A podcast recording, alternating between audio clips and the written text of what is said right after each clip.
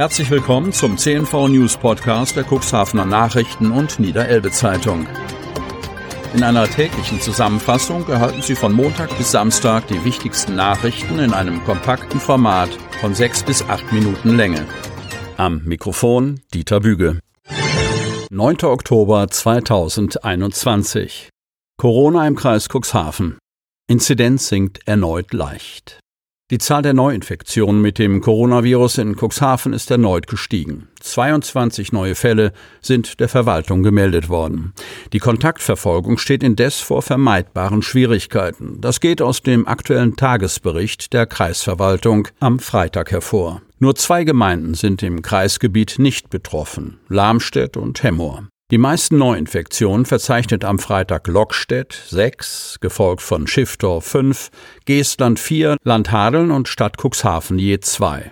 Jeweils eine Neuinfektion verzeichnen die Gemeinden Beverstedt, Hagen im Bremischen und Wurster Nordseeküste. Die Corona-Inzidenz ist dennoch weiter gesunken, von 58,3 am Donnerstag auf 56,3 am Freitag. Örtliche Händler und Kunden beklagen Lieferengpässe. Kreis Cuxhaven.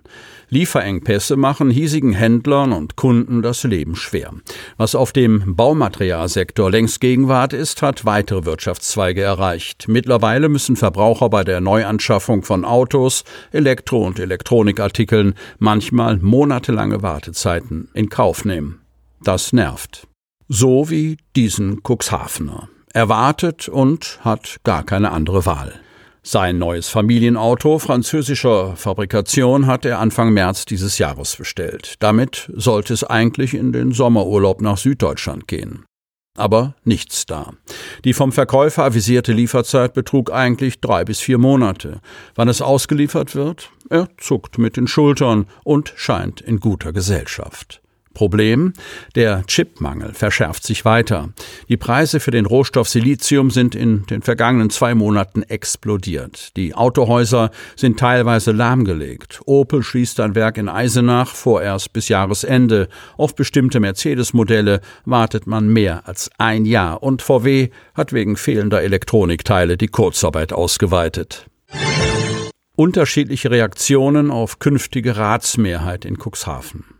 Dass sich SPD, Grüne und die Cuxhavener auf eine Kooperation geeinigt haben, um im neuen Rat der Stadt Cuxhaven die Mehrheit zu bilden, ist bei Oberbürgermeister Uwe Sandja SPD gut angekommen.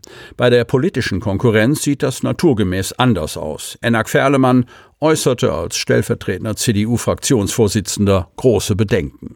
Die neue Ratsmehrheit aus SPD, Grünen und Cuxhavenern nennt Oberbürgermeister Uwe Sandja in Anlehnung an die Farbe der entsprechenden Flagge Aserbaidschan-Bündnis. Er betont, in Cuxhaven können wir gut mit Dreierbündnissen umgehen, das hat sie schon in der Vergangenheit gezeigt. Die Cuxhaven betreffenden Themen seien definiert. Demografischer Wandel, Klimaschutz, Schaffung von Arbeitsplätzen, Wohnraum und Bildungsangebote blieben Kernthemen, die den ganzen Rat beschäftigen. Enak Ferlemann mache sich Sorgen um die Stellung des Oberbürgermeisters. Wir haben jetzt einen Schattenoberbürgermeister. Gunnar Wegener mit seinem Adjutanten Oliver Ebken.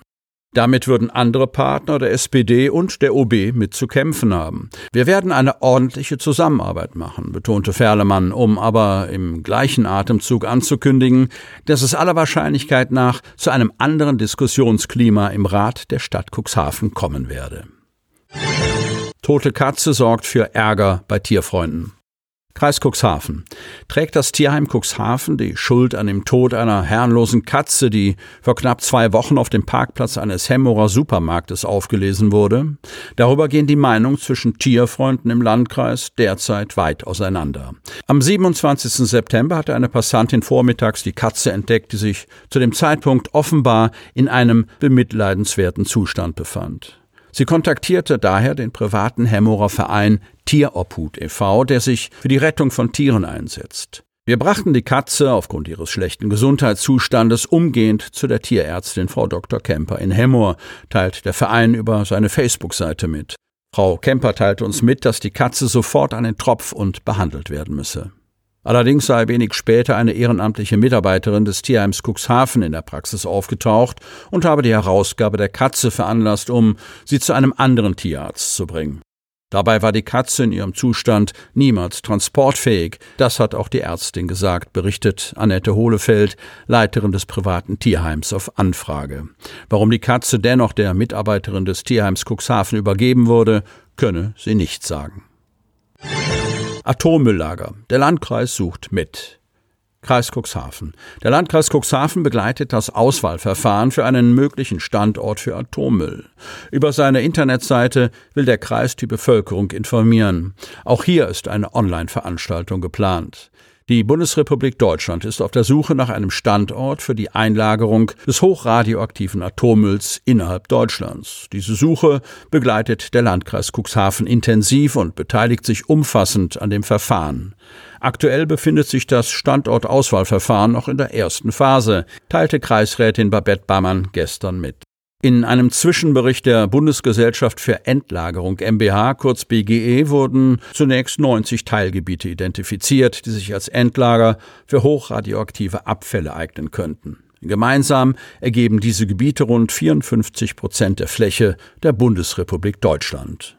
Weiter weiß Bammann zu berichten, alle Teilgebiete befinden sich derzeit noch im Verfahren und werden demnächst einer erneuten Untersuchung und Bewertung unterzogen. Auch im Landkreis Cuxhaven wurden Teilgebiete identifiziert.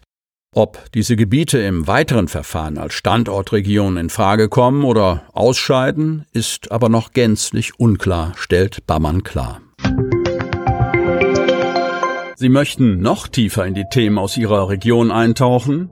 In unserem CNV-Themen-Podcast auf Tauchgang gibt's alle 14 Tage per Interview interessante Personen, emotionale Stories und bemerkenswerte Projekte aus dem Landkreis Cuxhaven direkt auf die Ohren, damit Sie ab sofort keine Podcast-Folge mehr verpassen, benötigen Sie lediglich einen sogenannten Podcatcher. Auf den meisten Smartphones ist dieser bereits vorhanden. Falls nicht, dann suchen Sie ganz einfach in Ihrem App Store nach einem kostenlosen Podcatcher wie zum Beispiel Spotify, Apple Podcast oder AntennaPod. Selbstverständlich können Sie unsere Podcast-Folgen auch direkt über unsere Website unter cnv-medien.de slash podcast anhören.